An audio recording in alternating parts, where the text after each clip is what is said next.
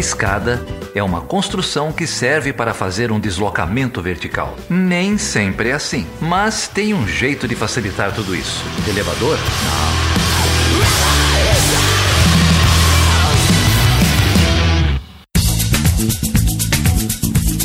Bom dia, boa tarde, boa noite, minha gente. Estou aqui no Chutando a Escada, Geraldo aqui.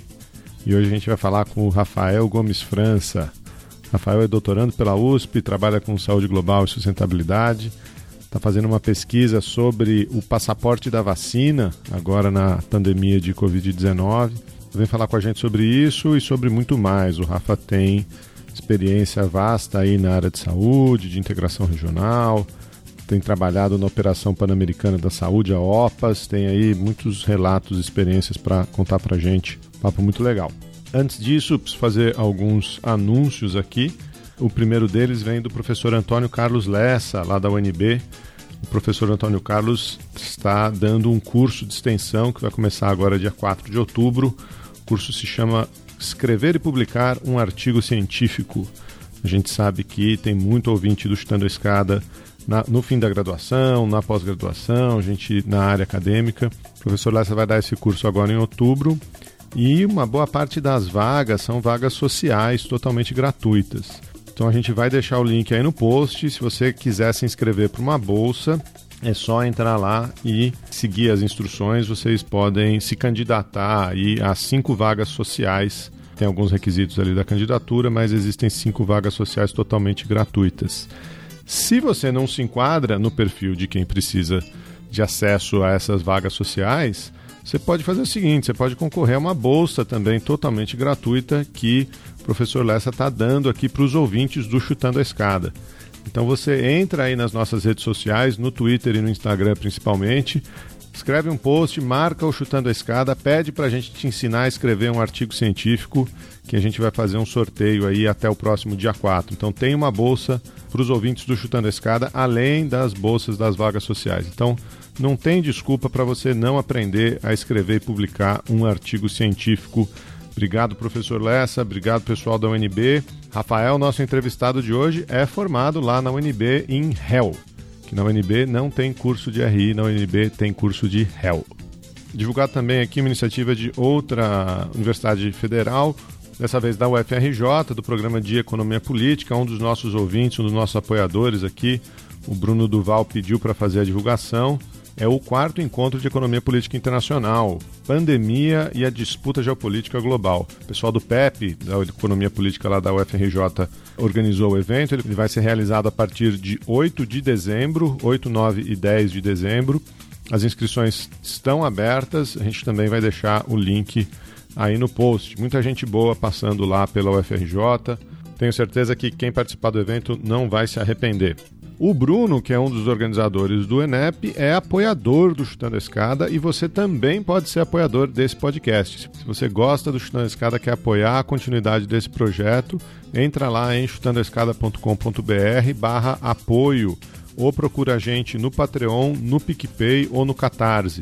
A gente tem essas três campanhas de financiamento coletivo e a sua ajuda é muito importante para dar continuidade a esse projeto. Além, é claro, de você fazer parte de um grupo seletíssimo de apoiadores, muita informação aí no WhatsApp rolando. Vocês vão ouvir aí uma das nossas apoiadoras daqui a pouco. Enfim, é diversão garantida, a gente não deixa ninguém passar raiva sozinho com o Brasil. Então vamos lá, vamos para esse papo que eu e a Débora fizemos com o Rafael Gomes França.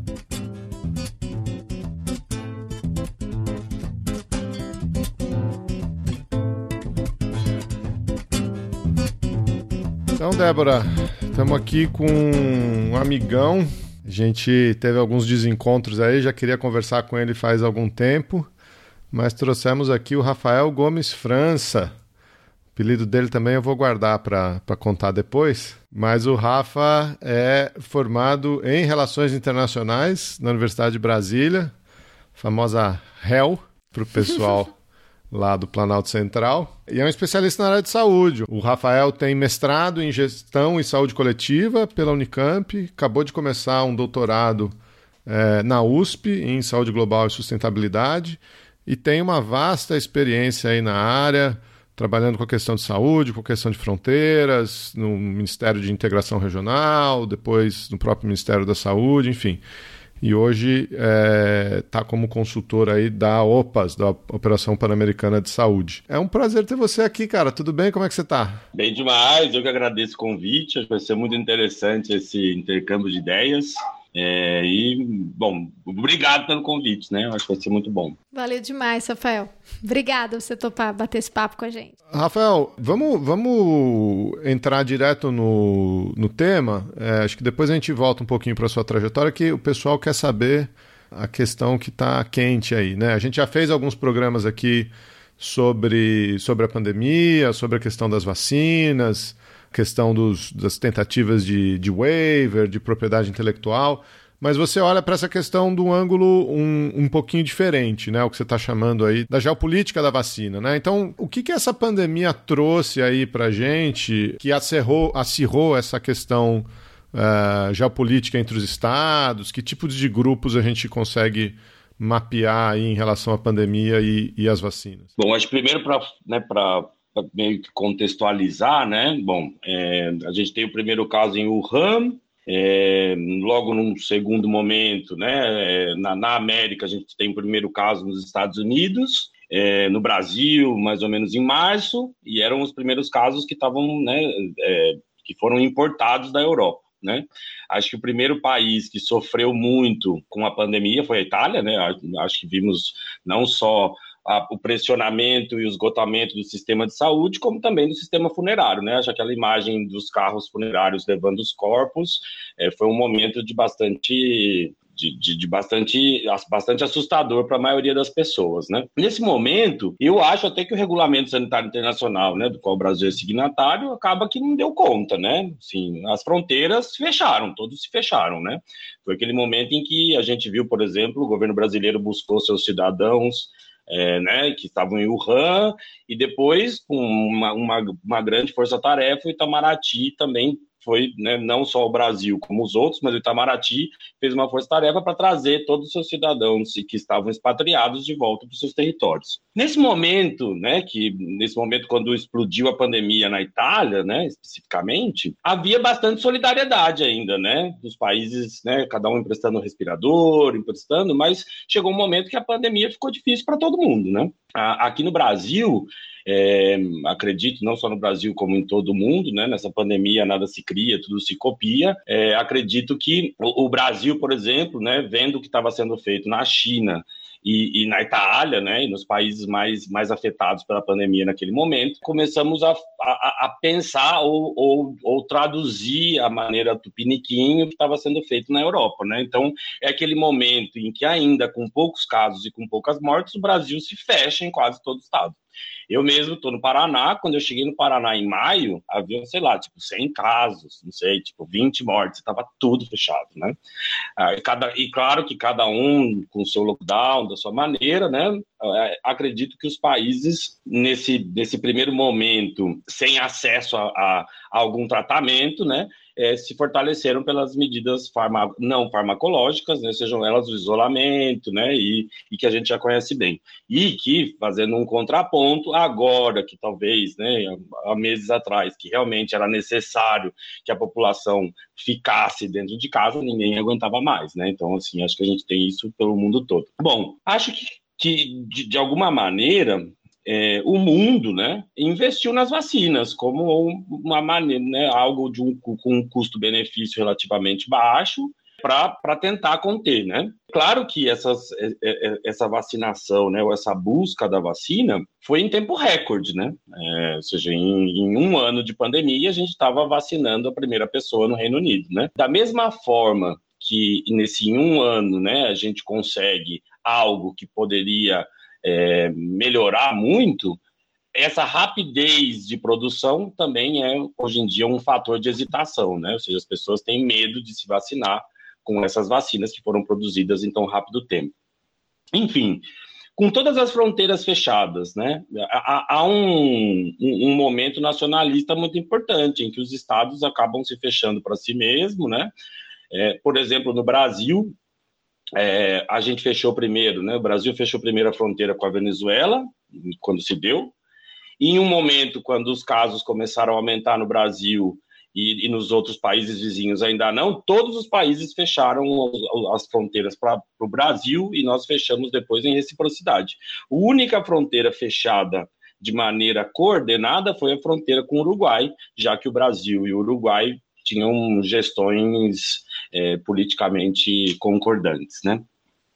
Bom, com o acesso à vacina, a vacina vira um, um, um, um é, é, não só sentido de poder e de status, como também vira, né, sei lá, se for pensar que os mísseis matam, mas as vacinas salvam, né? Na verdade, um, um, um grande poder entre os países que detêm a vacina, que detêm a forma de fazer a vacina e que detêm os ingredientes necessários para fazer a vacina, né?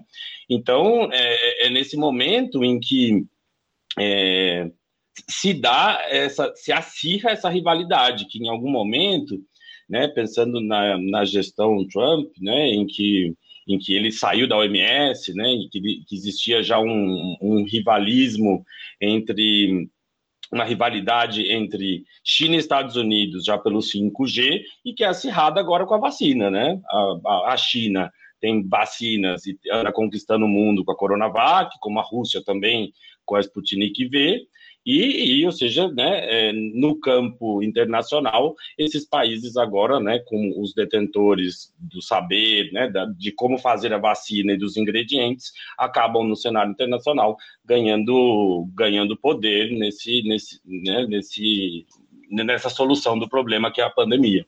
Ô, Rafael, eu ia te perguntar, além, né, do número de mortes, né, que foi enorme, né, eu estava olhando aqui o material que você mandou, esse número altíssimo de mortes, né? O número de casos também. E aí a gente tem momentos em que os Estados Unidos assumem a liderança, né? No número de, infec de infecções. acho que você puder falar um pouquinho para mim como que explicar para a gente como que isso mudou um pouco no, no jogo de poder também entre as nações, né? Os Estados Unidos tomar é, o lugar né, nesse momento.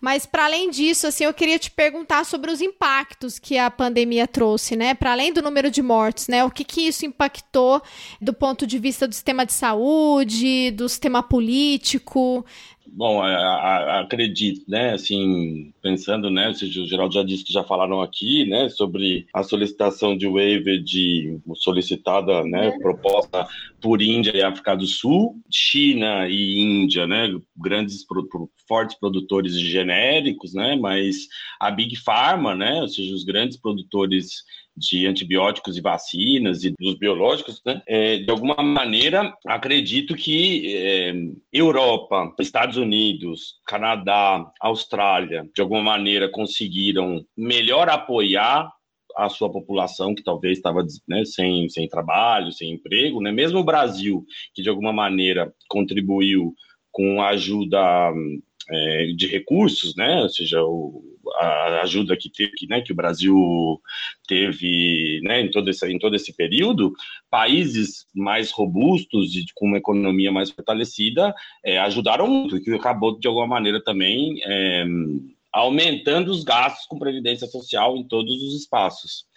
É, os países mais pobres ainda ficaram mais pobres e com mais dívidas, né, já que tiveram que fazer mais gastos, né, com sistemas de saúde totalmente pressionado, gastos com vacina, né, e enfim. Nesse momento em que os países mais ricos compraram vacina equivalente a, a se vacinar 200% de sua população, temos países que, né, ou seja, que estão de, dependendo agora de doação, né, ou, ou, de empréstimos, enfim, né. A COVAX Facility, que é né, essa, essa, essa ação global para fazer a vacina, muitos dizem que ela fracassou. Fracassou porque talvez não conseguiu entregar o que havia sido combinado, que era entregar é, 2 bilhões de vacinas aos 190 países, mas não, não conseguiu, né? Talvez não tenha, não tenha total sucesso, né? Mas é, eu acho que fica claro que nunca em tão pouco tempo nós conseguimos uma vacina, né? É, se, você, se, você, pegar, um, sei lá, a, a, a, né, a, AIDS na África, demorou uma década para chegar. Né? Então, assim, em um ano, né, a, a população mundial está sendo vacinada. De outro lado, né, assim, eu acho que fica é, países, por exemplo, como o Paraguai, que investiram todo o seu recurso é, apostando na Covax Facility, estão recebendo parcelas bastante baixas, né? Hoje, de hoje, né, o Brasil tem 85% de vacinados com a primeira dose e de 45% vacinados com a segunda dose ou com dose única. Mas no Paraguai, as cifras não chegam a 8% dos vacinados com a primeira dose. Ou seja, e eles dependem totalmente da COVAX Facility. Então, por um lado, a COVAX Facility foi importante, mas por outro lado, né, ou seja, alguns países ainda estão aguardando, né?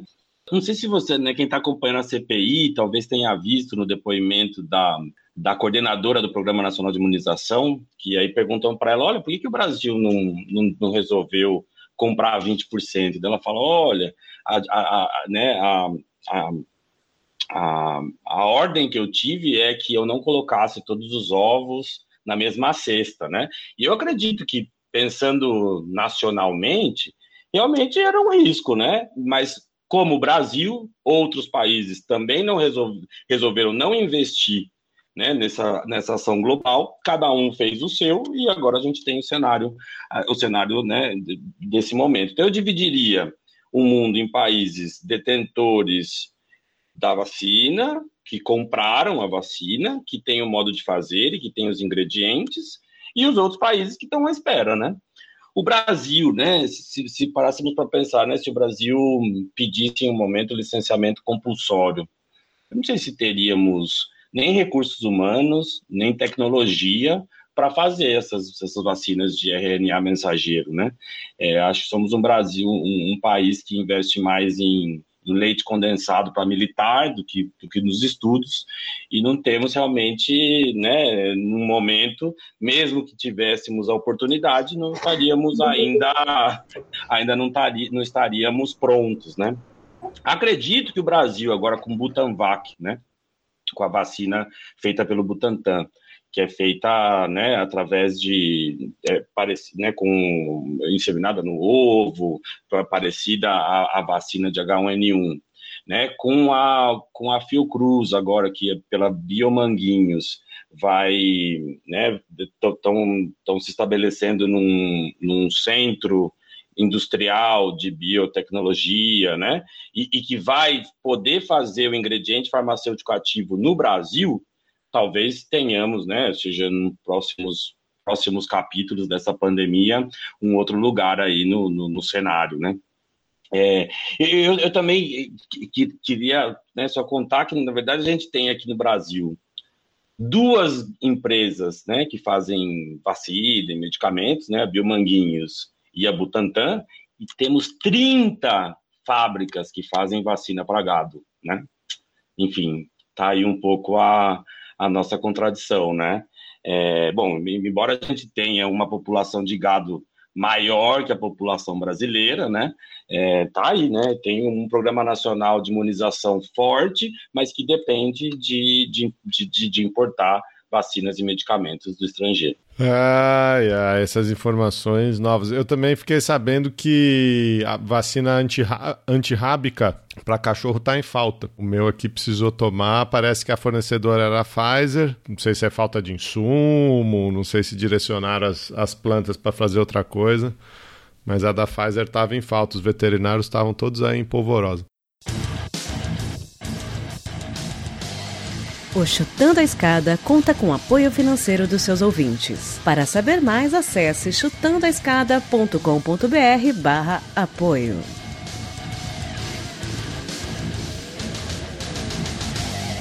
Só para completar, né? Acho que você fez um, um giro entre é, os países produtores, os países como o Brasil que ficaram no meio do caminho, falou um pouco da COVAX, que continua enfrentando problemas, mas já é alguma coisa. Você usou a África como exemplo, né? O, a, as campanhas contra a AIDS na África, só para nenhum espertinho não fazer um comentário aí, não, o Rafa, obviamente, não tem vacina contra a AIDS, né? O que demorou uhum. para chegar na África foram os Foi, programas. Na verdade, tra de tratamento. Né, é, os antivirais e, e, e, etc., o coquetel, né? Agora, tem um player nessa história toda, você falou aí dos, dos Objetivos de Desenvolvimento Sustentável, mas tem um player nessa história toda que é a OMS, né? que sofreu muitas críticas, principalmente dos Estados Unidos, de alguns países europeus, sobre uh, a maneira como conduziu o período inicial da pandemia, sobre as relações uh, com a China. O que, que você acha da, da OMS? A OMS saiu fortalecida, saiu enfraquecida? Enfim, também um dos primeiros programas que a gente gravou aqui em, em fevereiro de, de 20, a OMS também ela, ela sofre bombardeios de várias partes, né? Porque você tem outros players grandes, organizações não governamentais, internacionais, gente que trabalha com pauta de saúde pública por um viés privado, né? Qual que é o saldo para a OMS? Pensando nas críticas, bom, né, no, o governo Trump saiu da OMS, né, é, assim, e, né, no momento de, né, onde o multilateralismo ficou totalmente fragilizado, né. Mesmo Mandetta, né, nosso ministro naquele momento, criticou também, fez sérias críticas à OMS, que demorou a decretar em 11 de março, ou seja, de 2020, a pandemia.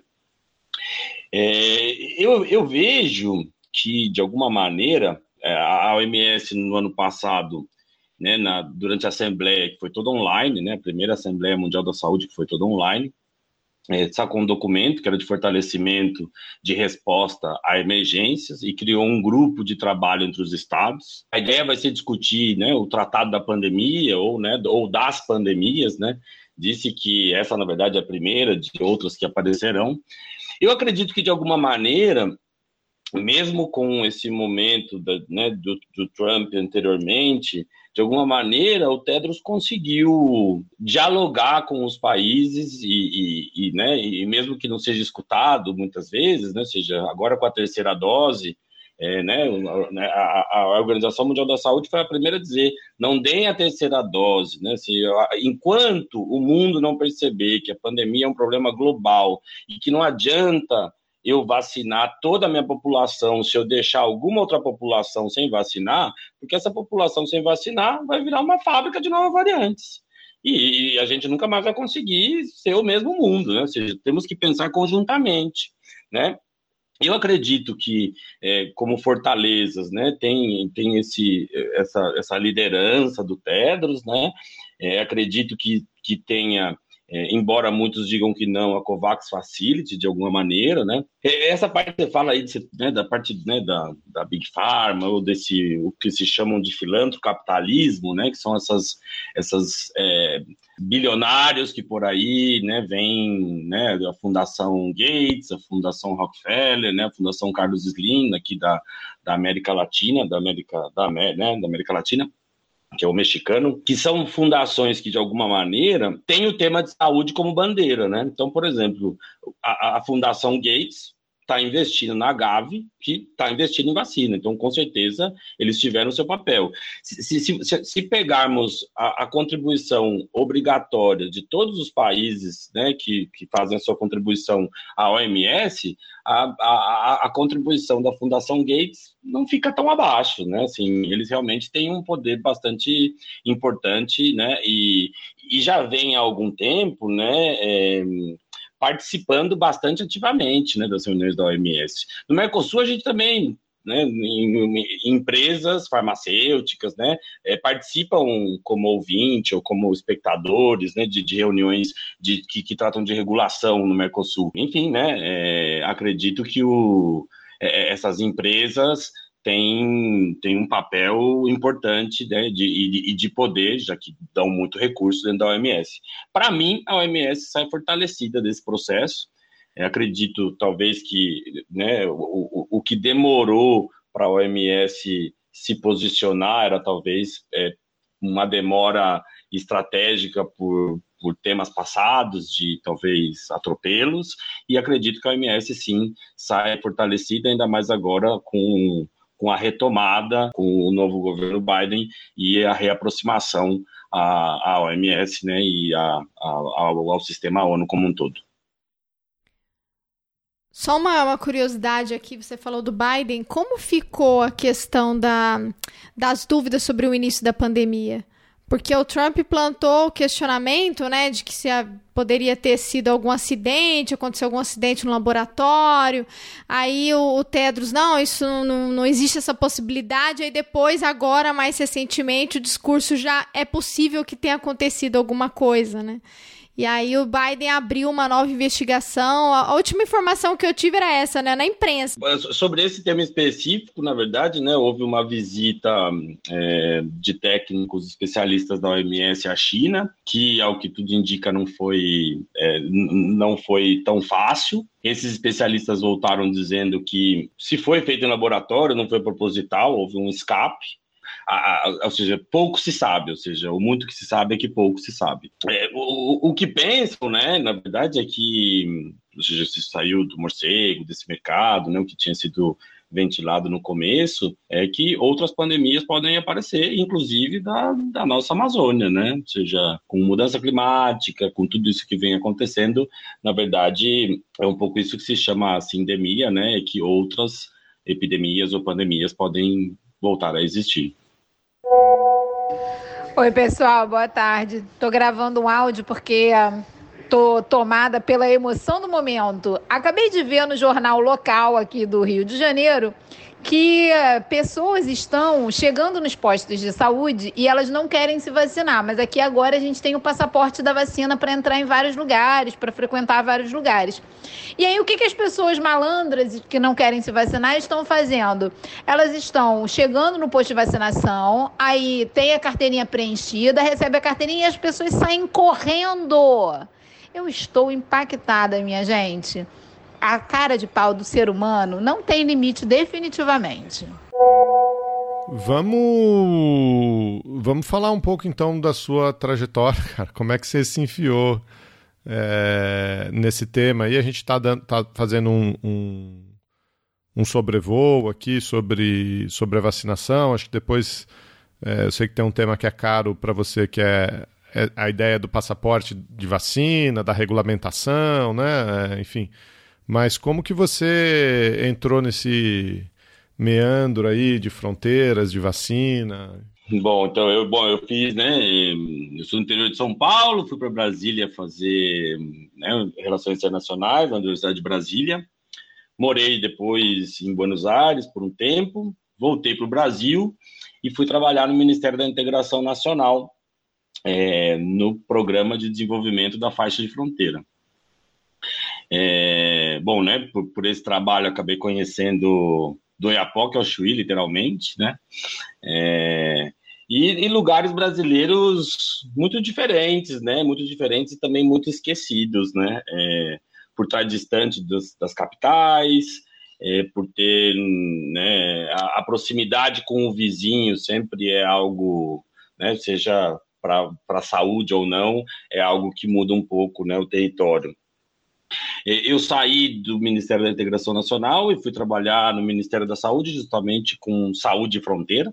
Lá no Ministério, eu me apaixonei por saúde e fui fazer mestrado em gestão e saúde coletiva. É, dentro do Ministério né, da Saúde, é, além de trabalhar com fronteira, também trabalhei com cooperação Sul-Sul e, e, e, pelo Ministério acabei conhecendo, né, aprofundando um pouco esse tema é, o meu tema né, de, do, do, doutorado é violência nas cidades gêmeas de fronteira do Brasil, um estudo epidemiológico. E então acabei, né, depois, é, entrando agora no doutorado em saúde global e sustentabilidade, onde eu vou estudar é, o passaporte da imunidade, né, pensando o, como seria essa nova fronteira, né. Bom, né, eu acredito que o passaporte da imunidade é, internamente, ou seja, dentro dos territórios, ele até pode ser positivo de alguma maneira, porque ele pode ser um incentivo à vacinação. No momento em que existe hesitação em vacinar por negacionistas, existe hesitação em vacinar pelo grupo anti-vacina, existe hesitação em vacinar porque a vacina foi feita de maneira muito rápida, é, e existem muitas fake news, e existem muitos, muitos obstáculos para que a população realmente se vacine. Temos que lembrar que a vacinação em si, né, ela é, ela é vítima do seu próprio sucesso, né? Se pensarmos que é, no momento da poliomielite, né, ou seja, poliomielite foi uma epidemia muito importante nos Estados Unidos, né? Eu acho que até tem dois ou três casos no Brasil, daqueles do, do pulmão de aço, né? Que as, que as pessoas ficam no hospital, né? Assim, claro que existe a polio em que há problemas motores, mas a poliomielite, na verdade, era um grande problema. Quando os Estados Unidos é, conseguem chegar na vacina, né? É aquele primeiro momento em que a vacina vira um, né, um bem de saúde global, ou seja, né, ou seja, é, é a vacina, né, que depois foi trocada pela Sabin, né, mas né, quando ela é lançada, existe esse momento de, bom, com a, a, vacina vai ser a solução dos meus problemas. E como a vacina, como, como a vacina para poliomielite, na verdade, é da febre amarela, de sarampo, né?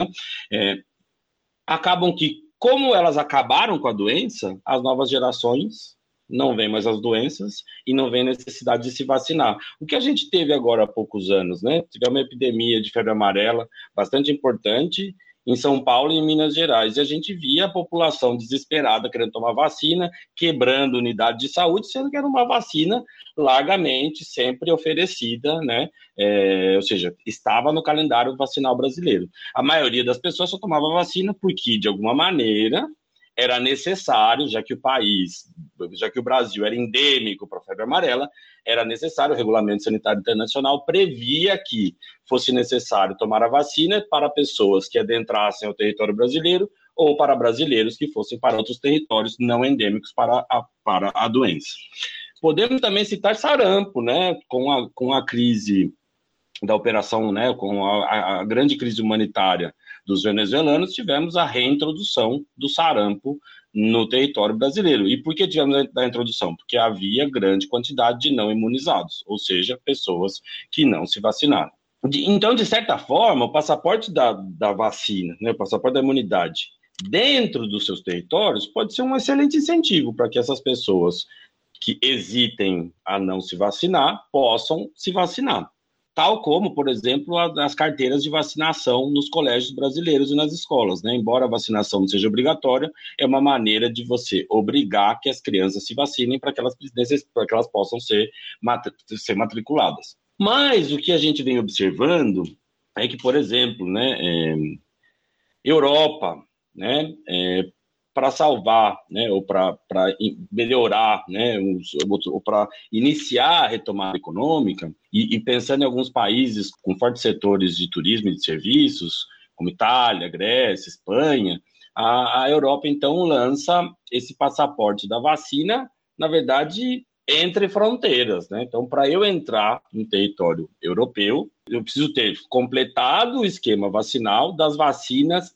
não só aprovadas pelo EMA, que é a agência, né, pela EMA, que é a agência de medicamentos europeia, mas que tenha também as empresas ou as fábricas certificadas pelo EMA. Então, por exemplo, eu vou ter, né, isso que eu acho muito interessante, a gente tem a AstraZeneca, é, né, aqui no Brasil a gente toma AstraZeneca Covishield. E a AstraZeneca Covishield, na verdade, não está não, não tá liberada para entrar na Europa, porque, na verdade, a Covishield é uma empresa indiana e que, de certa forma, não foi certificada pela EMA. Né? Então, do ponto de vista regulatório, né, é, as agências de regulação prezam por qualidade, eficácia e segurança das vacinas. Né? A Anvisa, né, a nossa agência reguladora, faz, faz parte de um seleto grupo de agências, é muito reconhecido, ou seja, porque né, é, se até a OMS, né, o comitê que regula as vacinas, por exemplo, aprovou a vacina chinesa, qual é o empecilho? Né? De certa maneira, essa necessidade né, do, do, do passaporte vai criar barreiras sanitárias transfronteiriças, porque muitos países os cidadãos de outros países não vão tomar vacina, não porque não querem, mas porque não têm acesso. Né? Ou seja, na verdade, não existe nem a possibilidade, a não ser que eu tenha recurso que eu vá para os Estados Unidos, onde tem vacina para todo mundo. Mas é, eu, eu, vou restringir a circulação. Lembrando que, num primeiro momento da pandemia, muitos cidadãos voltaram para os seus países, né? E às vezes cidadãos que estão em busca de estudos, né? Aqui no Paraná, pelo menos, foi feito um esforço para que é, os alunos ou pessoas com trabalho que necessitassem ir para a Europa, que fossem vacinados com vacinas recebidas pela Europa para facilitar que esses brasileiros não perdessem, ou seja, seus estudos, enfim, né?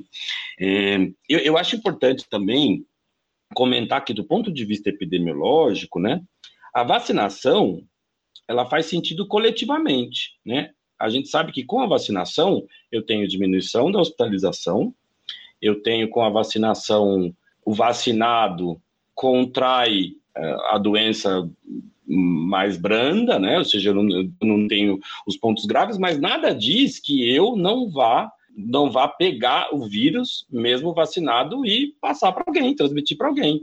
Então, num, num, país como o Brasil, né, por exemplo, que, que não temos ainda uma grande quantidade da população vacinada, com uma grande cobertura vacinal, eu não sei exatamente se, né, eu acredito que talvez fosse mais interessante pensar em numa, numa melhor maneira de monitoramento e vigilância com testagem do que, do que, do que ter esse passaporte que é totalmente discriminatório e, e que diferente da obrigação da vacina de febre amarela prevista pelo Regulamento Sanitário Internacional, que seja de países endêmicos, ou seja, em todos os países eu tenho Covid, né? Ou seja, é, solicitar e talvez até no, no, futuro seja necessário, né? Ou seja, que até para incentivar. Mas no momento em que todos, nem todos os países têm acesso, eu acabo de, de qualquer maneira criando é, né, a, a discriminação na, na realidade, os, as grandes potências acabam mais uma vez tendo a cartada na mão, né? Tem as, tendo, dando as cartas para o jogo, né? Porque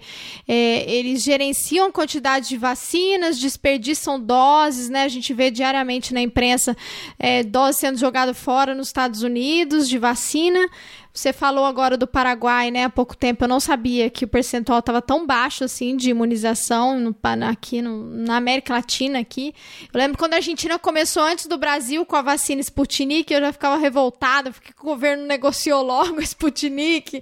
E aí tem, e aí tem também essa questão da, da dos motivos pelos quais uma vacina é aceita e outra não, né? Porque, assim, por exemplo, nos Estados Unidos, não, só Pfizer, só Pfizer, Moderna e a Janssen, se eu não estiver enganada. Não aceita a AstraZeneca.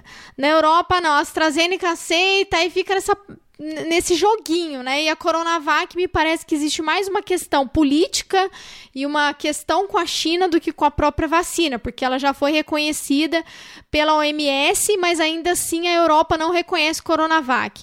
E, e essa discriminação, ela vai ocorrer assim, longuíssimo prazo, né? Então, assim, nós brasileiros, a gente vai ter uma limitação de acesso muito grande, né? Não só nós, né? Mas estou falando aqui da nossa realidade, né? Porque as vacinas daqui aqui não, não, não tem aprovados. Aí as pessoas saem às ruas nessa busca dos sommeliers, e aí, mais uma vez, eu não estou justificando, eu acho que, claro que essas pessoas estão erradas, mas joga nas costas do indivíduo de novo a responsabilidade, né? Eu acho que falta, eu acho que falta talvez uma coordenação maior por parte dos países junto à OMS, né? Eu ia te perguntar se a OMS pensou de alguma forma em reformar a estrutura dela e o sistema dela, pensando em tal, espero que não, mas em futuras pandemias e outros cenários, né? Por que, que a gente vai poder lidar com isso? Porque a, o desequilíbrio permanece, a questão da terceira dose, mesmo com o Tedros afirmando a Alemanha foi lá e vacinou a terceira dose, a França foi lá e vacinou a terceira dose, então eles não estão nem aí, né? Então, assim, eles dão as cartas, eles têm o controle, têm os insumos, e a gente fica nessa, fica à mercê desse sistema, né? É, então, assim, né, eu, eu, concordo com tudo, né, seja mais uma vez as grandes, né, os detentores da vacina, né, vão fazer como querem, eu realmente não consigo entender, com certeza tem um cunho político até comercial por trás desses, é, né, desse, desse pedido, é, com certeza, né, por exemplo, o Biden agora resolveu, né, ele disse que para momentos diferentes, respostas diferentes, né? Assim que ele resolveu apoiar o waiver né, proposto por Índia e, e, e, África do Sul, né? E aí a gente fala, nossa, mas olha que discurso progressista, né? Assim, mas no fundo eu acho que né, é tudo é parte desse geopolítico da vacina, né? Ele vê Rússia e, e China é, conseguindo é, melhores resultados com África e América Latina, E então, ou seja, né, pensa de, de, de qual maneira o grande produtor de vacina, como poderia se poderia se posicionar né, nesse momento. Eu acho que você colocou um ponto importante né, dessa parte da terceira dose, né, mesmo que. Bom, o Brasil também está fazendo terceira dose, né? Sim, sim. E, e, a pergunta é, né, eu, eu, até entendo, né, por exemplo, eu já li, eu li esses dias alguma coisa que Israel está pensando já na quarta dose, né, mas Israel é um país muito pequenininho, né, então assim, né, agora, se a, se a Índia ou a China forem resolver fazer uma terceira dose antes de começar a entregar o contratado pelo COVAX, essa pandemia não vai acabar nunca mais né? Ou seja, é, é realmente muito complicado, né? né? E é esse momento, né, de pensar de que ao invés do nacionalismo da vacina, a gente tem um momento de diplomacia da vacina, que a gente tem a cooperação, né? Acho que a, a solidariedade e a cooperação vão ser muito importantes para a gente conseguir sair desse momento, né? É, e não, na verdade, das vacinas que estão vencendo ou que eu não usei, né, de maneira estratégica para um país ou outro, né? Se você pegar, por exemplo, os números da, né, do, do braço africano da, da OMS, né? Você tem assim Seychelles com assim com uma vacinação incrível, né? Assim, né, um paraíso, enfim. E você vai pegando todos os outros países, eles estão com uma vacinação baixíssima, dependem, né? Claro que de alguma maneira é, se endividaram mais e fizeram algumas compras no mercado, mas estão dependendo de vacinas, né? Eu vi esses dias, Hong Kong vai perder um montão de doses, porque há uma grande hesitação, né? E, e, e mesmo para as doações, aqui no Brasil, a gente tem um programa nacional de imunização muito robusto. A gente tem sala de vacinação em todos os municípios. Então, é, de, uma maneira muito organizada, as vacinas chegam em São Paulo, vão para os estados, dos estados para as regionais de saúde, para as regionais de saúde, em dois dias as vacinas estão no braço do brasileiro. Agora, se você mandar uma grande quantidade de vacina no momento para um país que não tem uma cadeia de frio fortalecida, né? A cadeia de frio é onde se guardam as vacinas é, você, você, vai perder, na verdade, né? mesmo que você mande uma grande quantidade de vacinas, por exemplo, para a África, é, a depender do país, se você não mandar com tempo de eles se organizarem, né, nem todo mundo tem como a gente, é, né, como, os, como o Brasil, programa nacional e com calendário vacinal tão potente que facilita de alguma maneira. Eles são um exército de vacinadores brasileiros, assim, sabe? São todos muito bem capacitados e há vacinador em todos os municípios, ou seja, é, é tipo boticário. Onde você for, você vai encontrar uma sala de vacina e uma vacinadora ou um vacinador com brilho nos olhos, sabendo que ele está fazendo algo muito importante para a saúde do cidadão. Você falou um negócio curioso, né, Rafa? Porque ao mesmo tempo em que você fez esse comentário, olha, nem todo mundo tem a infraestrutura que a gente tem, nem todo mundo tem a cadeia de frios que a gente tem, é, a logística, etc., né, a capilaridade do, do sistema de saúde pública. Mas você trabalha numa organização que presta consultoria, apoio né, a, a, a diversas políticas de, de saúde pública.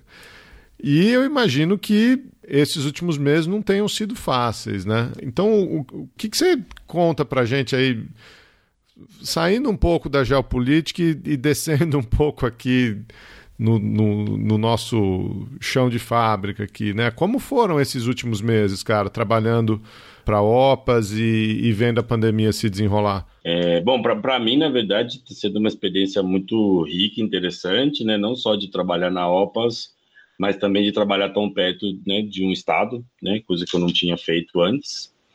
É, bom, trabalhar na pandemia, né, aqui no, no Paraná especificamente, a, né, apoiamos na implementação de rastreamento de contatos, né, então eu estou aqui justamente nessa semana é, visitando os municípios da primeira, na, da primeira regional de saúde, né, regional do litoral. Então, hoje eu estou em Paranaguá, justamente visitando os municípios para apoiar nesse, né, nessa, nessa mais uma ferramenta do rastreamento de contatos, né. Eu sempre, que, que é o rastreamento de contatos, eu sempre conto, eu sempre falo para os municípios, né, que a resposta à pandemia é complicada e é complexa porque ela não depende só do Brasil, só do Paraná ou só, né, do, de Paranaguá. Na verdade, depende da sociedade, depende de um gestor envolvido, depende do Ministério Público que cobre, que prenda quem está na rua fora do horário, de, de, de, um gestor que, que banque é, fechar em momentos de pressão, que, que consiga é, né, manter o isolamento, né? Porque, seja, essa parte de usar máscara ou de estar tá isolado é uma medida não farmacológicamente individual, né? Mas existe serviço de saúde, existem né, os governos justamente para pensar de que forma poder é, diminuir. Eu, eu, eu sempre, né, muita gente fala assim para mim, né? Olha, eu acho que não vai mais fechar. Agora que está caindo, não vai mais fechar. Eu falo, é, é acho que assim, não vou nem dizer que vai fechar ou que não vai fechar. No momento em que pressionar de novo o sistema, sim, vai fechar. Porque a Constituição brasileira diz que é direito né, à saúde. Quando eu, quando eu tiver pessoas na fila que não conseguirem ser atendidas e que morrerem à espera, esse momento, ou seja, vai ser necessário fechar, né? Seja, mesmo com a vacinação. É, a, a OPAS, né, sempre, é, né, já, já de né, há muito tempo, apoia não só o Ministério da Saúde, né, como com cooperação técnica, como também estados e municípios, ou seja, os três entes federados. Então, como eu, existem outros consultores é, né, distribuídos pelo Brasil, apoiando os estados no que for necessário, né? É, a OPAS não só é, né, contribuiu com braços mesmo, né? Em momento, acho que num primeiro momento da pandemia, os estados né, estavam se preparando, desenhando seus planos, é, né, seus, seus, né, se organizando para receber o vírus que estava chegando, e a OPAS né, foi teve em, em, muitos apoiando em muitos aspectos, né, seja o CONAS, o CONASEMS, né, de maneira técnica por meio de cooperação. Então, é, para mim está sendo muito interessante, na verdade, tá, acompanhar tão de perto a pandemia aqui de um estado e por meio da OPAS, né? É, eu, eu, eu tive no começo do ano, né, por, por, um tempo em Manaus durante a pandemia, durante a crise do oxigênio e foi bastante impactante porque na verdade eram tantas tantos aspectos, né? É, era o inverno, né? Porque em Manaus, né, no Amazonas tem um momento que chove todo dia e tem um momento que chove o dia todo, né? O momento que chove o dia todo é chamado de inverno amazonense. O estado do Amazonas, né, como vocês sabem, na verdade é um estado muito grande, né, e com o alto grau de chuvas, né, você, você tinha, na verdade, uma logística muito complicada. Se dá né, a aparição da variante P1, que se, se mostrou depois mais transmissível, e tem um aumento de casos, que quando tem aumento de casos, eu vou com certeza ter aumento de óbitos, com uma infraestrutura de saúde quase toda em Manaus, e que causou, de certa forma, né, tudo que a gente viu, né? Ou seja, traslado de pacientes para outros estados, né? É, e, e, nesse momento, para mim, eu que tinha trabalhado né, aqui no Paraná, a pandemia ganhou outras cores, né? Porque lá era mais, mais palpável, né? É, assim, em muitas reuniões alguém falava, ah, eu não estava nessa reunião, porque eu estava no luto do meu pai, ah, eu não estava nessa reunião. Então, no comitê de crise, sempre alguém falava, ah, perdemos um guerreiro, né? Ou seja, foi realmente uma experiência que me marcou muito. E quando eu voltei de Manaus para Curitiba, o Paraná virou Manaus, né? Seja, e depois do Rio Grande do Sul, enfim, né, é, mostrando que essa pandemia, na verdade, né, os sistemas ficaram fichinha, né, realmente, né, e ainda vamos ter ainda muitos capítulos, né, ou seja, realmente está sendo uma experiência não só profissional, mas como pessoal, é, trabalhar tão de perto é, com a pandemia. É certamente muito, muito desafiador, né? Um desafio muito grande. não consigo imaginar o quanto deve ser sofrido, né?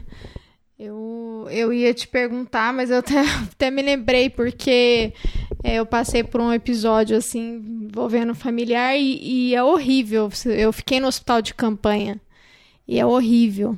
Né? Quando você falou a cidade tem que fechar, é, é, o grande problema é que aqui no Brasil, mesmo quando bate 100%, muitos gestores optam por não fechar, porque vão seguir o consenso bolsonarista que implementa aí essa lógica de que como se fosse possível pensar na economia ao invés de pensar na vida, né?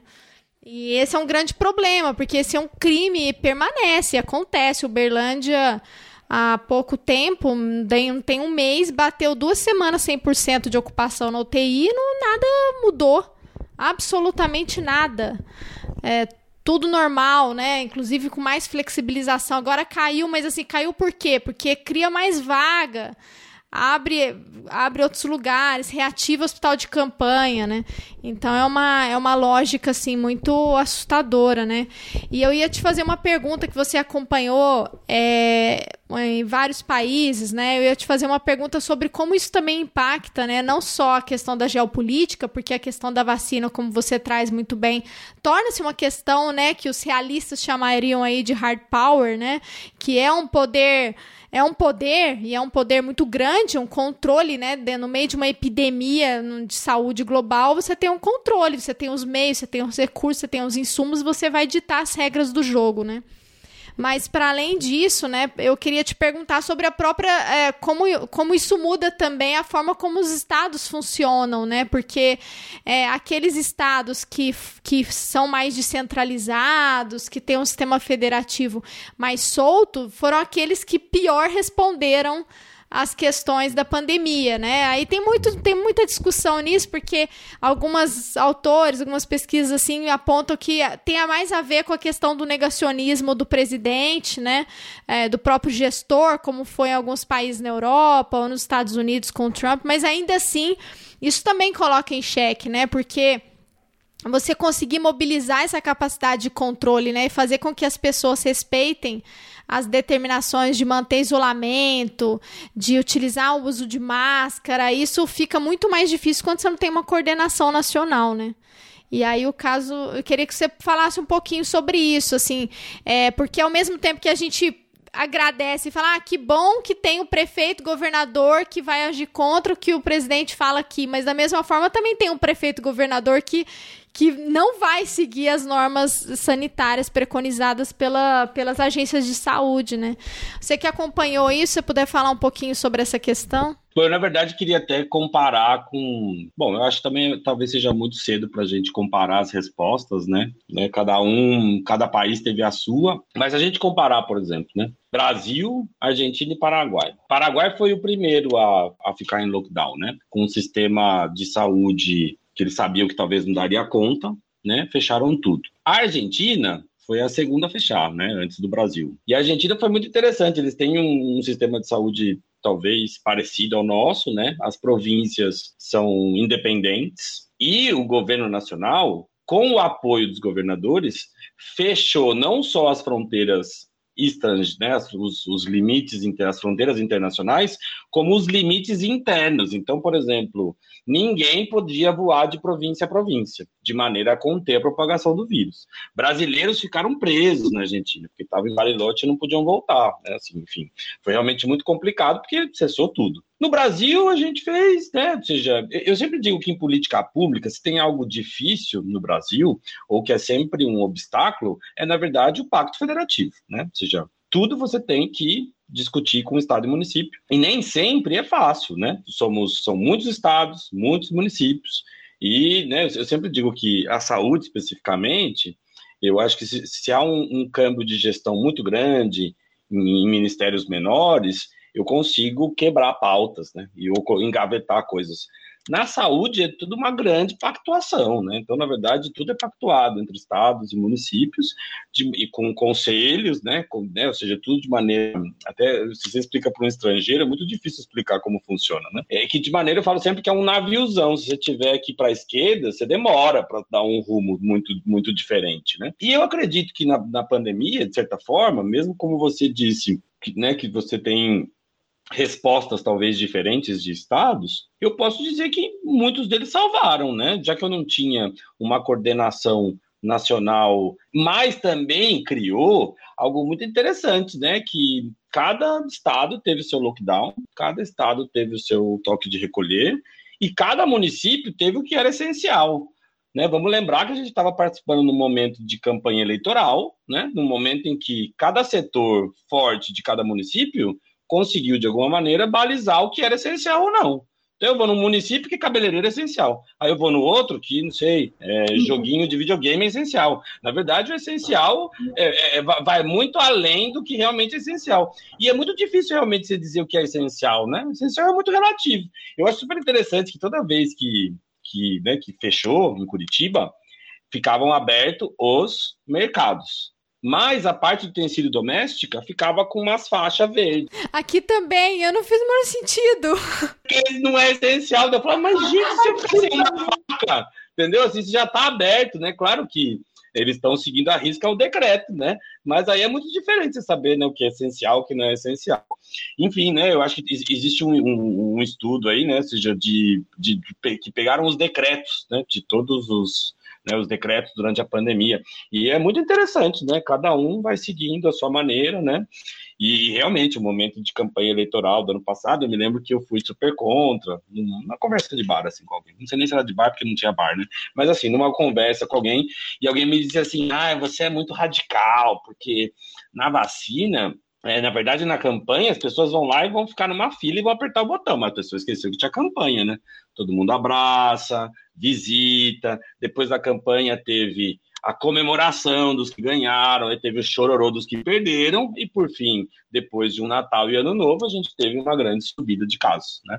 Uma das melhores histórias que eu ouvi, essa, essa história do que, que é essencial, do que, que não é essencial, é, nos Estados Unidos, ainda durante o governo Trump, houve um movimento para que os papais noéis de shopping fossem, não só de shopping, né, mas papais noéis verdadeiros, é uma coisa assim, que é o Papai Noel que realmente tem barba branca, é, não, não é postiço e tal, é o, é o real Santa, para que esses caras fossem considerados trabalhadores essenciais e a argumentação dos caras era que, pô, você passou um ano de pandemia, a gente atua em festa, atua em festa de criança e, e, a gente leva algum alívio. Então a gente tem que tomar vacina primeiro, porque naquela hora ainda não tinha vacina disponível uhum. para todo mundo, né? Era entrar no grupo essencial para tomar vacina primeiro.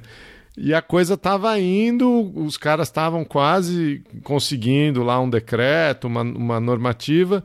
E aí o fulano que fazia a interlocução dentro do, do governo americano, o cara foi despedido, foi mandado embora numa dessas reorganizações do Trump, deixou os papais noéis a ver navios, mas é, mas é isso, né? É, mas é isso. O que, que é essencial, né? Define essencial, né? Cada cidade definiu o seu critério, mas é, é, essa, essa é a questão, não teve coordenação, né? Cada um faz o. Assim, tem o Plano Nacional de Imunização, mas ainda assim, cada município acabou implementando algumas diferenças, né? E, e é, eu tava me lembrando porque eu peguei o. Se a gente comparar Estados Unidos com o Brasil nessa questão é, da, da implementação, né? Aí tem a questão também político-partidária, né? Como que isso vai mudar de acordo com a postura do governador. E aí a, a ciência fica deixada de lado, né? Não é essa. Eu, eu, eu, o Brasil tem muito, é muito parecido em vários. O Brasil gosta de copiar o que não presta, né? Nos Estados Unidos, principalmente, né? Então, assim, o, o, nos Estados Unidos não tinha um, é, um órgão que agora com, com, com o Biden tem, mas com o Trump não tinha um órgão que gerisse todos os dados da pandemia. Então, tinha John Hopkins, tinha outra agência, e aí eles criaram um consórcio da imprensa lá. Quando eu li isso, eu falei, gente, eu tô lendo Brasil aqui, né? Porque no Brasil foi a mesma coisa. Então é, é um negócio bagunçado, assim, né? Nossa. Não, não, e, e eu até digo que, na verdade, além de, de, de, Brasil, ou seja, na Itália, muita gente dizia que os números eram maiores, ou seja, na verdade, as teorias conspiratórias, elas, na verdade, né, participaram, né, ou seja, fizeram parte, na verdade, do problema de dados, né, de mostrar o dado de muitos países. Né? E, e até voltando, só para dizer, né, lembrando, né, Paraguai e Argentina fecharam, né, um pouco antes do Brasil. A Argentina começou a vacinar antes que o Brasil com o Sputnik V, a gente começou a participar, né, vacinar depois, e Paraguai, que fechou no seu primeiro momento, teve quase uma revolução popular dentro. Os comércios, os empresários da fronteira, para eles era vital que o mercado brasileiro, né? E existia até um, um, um problema, até para, né, mesmo que Foz do Iguaçu, né, que seja o segundo lugar mais visitado do Brasil, quisesse turistas, havia um grande medo de que, com a abertura da fronteira, esses paraguaios viessem em busca de serviço de saúde e pressionasse ainda mais o sistema já pressionado do Brasil. O mesmo com a vacinação. Né? É, e se a gente parar para pensar, eu acho que todo mundo se deu mais ou menos parecido, né? Seja, claro que as mortes e, e casos do Brasil são muito, mas somos muito mais, né? E a Argentina ficou por tanto tempo fechada, né? Que está, na verdade, tendo um problema econômico bastante importante. Agora, na, domingo, teve a primeira, a primeira rodada das eleições, e, na verdade, o governo, nas províncias, tomou uma lavada, assim, né? Realmente, os, os problemas econômicos causados por tanto tempo fechado do governo, né, de, de tanto tempo de, de lockdown, na verdade, foram bastante, bastante complicados. A gente continua ainda com as fronteiras fechadas com a Argentina, só temos agora, parece que de avião, ou seja, fronteira terrestre, só a passagem via Uruguaiana para caminhões, né? E com a fronteira com o Paraguai, está toda aberta, né? E, e, há bastante fluxo, né? Ou seja, se alguém quiser ir para Foz do Iguaçu, dá para comprar uma muambinha ali do lado, tranquilamente, que está tudo aberto. Quando você fala que a OMS sai fortalecida, do ponto de vista do reconhecimento dela enquanto autoridade de saúde, você acha que ela sai reconhecida mesmo quando a gente tem governos importantes que não vão seguir os protocolos da OMS? Vou dar, por exemplo, o Biden entrou e aí ele já liberou geral máscara né? Não precisa usar. E aí depois não, não é bem assim porque você falou, né? Mesmo vacinado, a gente a gente pode infectar. Lá atrás, né? Não, a Pfizer, quem tá com Pfizer, Moderna, não vai conseguir infectar, então liberou geral. Aí depois agora volta atrás. É, como fica isso do ponto de vista do reconhecimento da OMS enquanto autoridade, assim? Bom, os países são soberanos, né, para dentro dos seus territórios, fazer o que querem, né? Acredito que é, nesse caso, né, dos Estados Unidos, tirar a máscara antes do horário ou antes do tempo, em alguns estados com baixa vacinação, na verdade, virou um grande problema. Eles estão agora, se a gente pegar aqui nas Américas, eles são o país com mais casos no momento, né? E, bom, né, e, e, mesmo as resoluções, né, tanto da ONU como da OMS, são resoluções que não são vinculantes, né, são recomendações. Então, acredito que, de certa forma, né, assim, acredito que meio aquela coisa de que vale as recomendações para aqueles que souberam fazer bom uso e que estão tendo bons resultados, né? É, acho que a gente vai ver ainda em algum momento lá na frente o que deu certo, o que não deu, né? Enfim, é, acho que eu ainda assim, mesmo com alguns países é, não seguindo a cartilha, eu acredito que a OMS sai bastante fortalecida desse processo. É, no final das contas ela fala, seus burros, vocês não escutaram a gente, olha aí o resultado, né? E aí eu acho que fica um último, né? Será que, será que existe pós-pandemia, né? Eu tô com uma terceira dose, tem gente pensando na quarta, né? Nós teremos que nos acostumar com esse vírus, né? Seja, seja como for. Né? Até, que, até que a Covid vire uma doença como a malária, como a dengue, mais uma, a gente ainda vai ter aí muitos capítulos, né? Por isso, aí quem está escutando, né? aí quem está escutando, vacine-se, use máscara, higienize a mão e evite contato, né? Continue com distanciamento social, são as únicas medidas que temos no momento, né, para que a gente não tenha, para que a gente não viva de novo esses momentos tenebrosos que vivemos de, de, de filas, né, para muitas pessoas que morreram nas filas e que morreram sem anestésico, né? Se extubando.